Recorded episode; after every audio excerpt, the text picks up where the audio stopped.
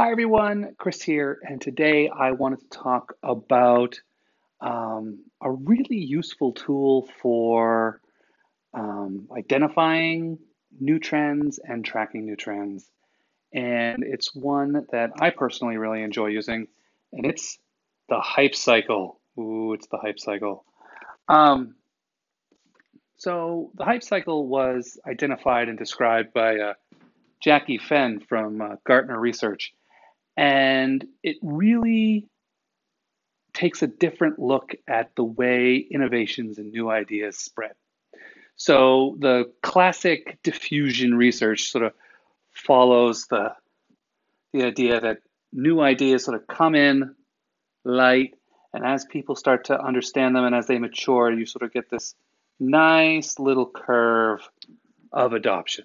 So here, almost nobody, and here you get 100% of anyone who is ever going to use the innovation to begin with.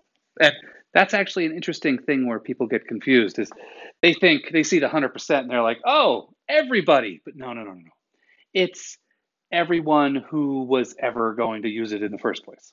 So if they come out with a new unicycle, they're not talking that everyone in the country is going to use it. No. But the people who do that kind of thing, the maximum.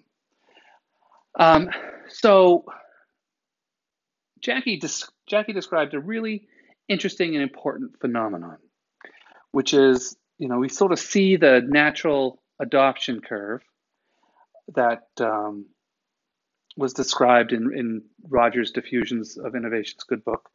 Um, and, you know, starts with people who can take the risk, start to take the risk, and then as it starts to get proven, we start to see things proven, and then it sort of mellows out and it just is. Well, Jackie describes another interesting phenomenon, which is if you take this curve and you layer human emotion over it, you end up with that. And that is the hype cycle. See, it's so good, they put it on the cover of the book. So the hype cycle essentially starts out at the same place with an innovation trigger. There's something that gets noticed, a demonstration, something visible. And then you rapidly get all of this hype. And so that's the hype cycle, get it? So this is the peak of inflated expectations. And uh, as you can see, the natural progression is way down here. But people the media is reporting on it like crazy. It's all over the news. It's going to cure cancer, assuming it's not a cancer treatment. Um, everything. I mean, I remember when um, smart boards. we had smart boards and other smart boards and smart projectors. I don't know if anyone remembers smart projectors. Um, we had the ones that like velcroed to the whiteboard and used little radar lasers, and we had it was crazy and people were spending money on this stuff like hotcakes. Now, um, if we follow the trend, people realize that it's it's not exactly the bee's knees because that's really where it is, but they overreact. So, boom, they cross the line again, and here you have the um,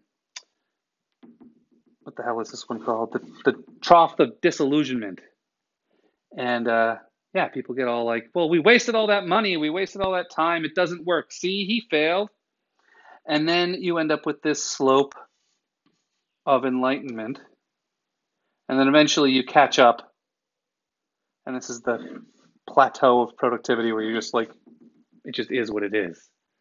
And watching each of these, watching your uh, things you're interested in, sort of finding out where it is on this path can help you decide whether it's right to recommend or to learn about or you know what you should what should you be doing regarding a specific technology at a specific time.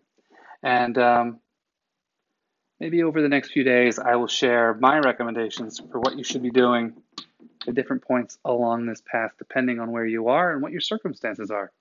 So more about that tomorrow. And uh, yeah, thank you, Jackie Fenn, for describing this great thing. Now, before I go, this is my lovely, very, very worn out copy, and uh, it's out of print. Um, so if you go on Amazon, you can find a used copy. I wish they'd bring it back into print, but they won't. It's um, not the most riveting read, but it's very, very good. I liked it. I liked it a lot. I liked it so much that it's been read so many times, it's like ripping apart. Anyways, I'll talk with you tomorrow. Bye.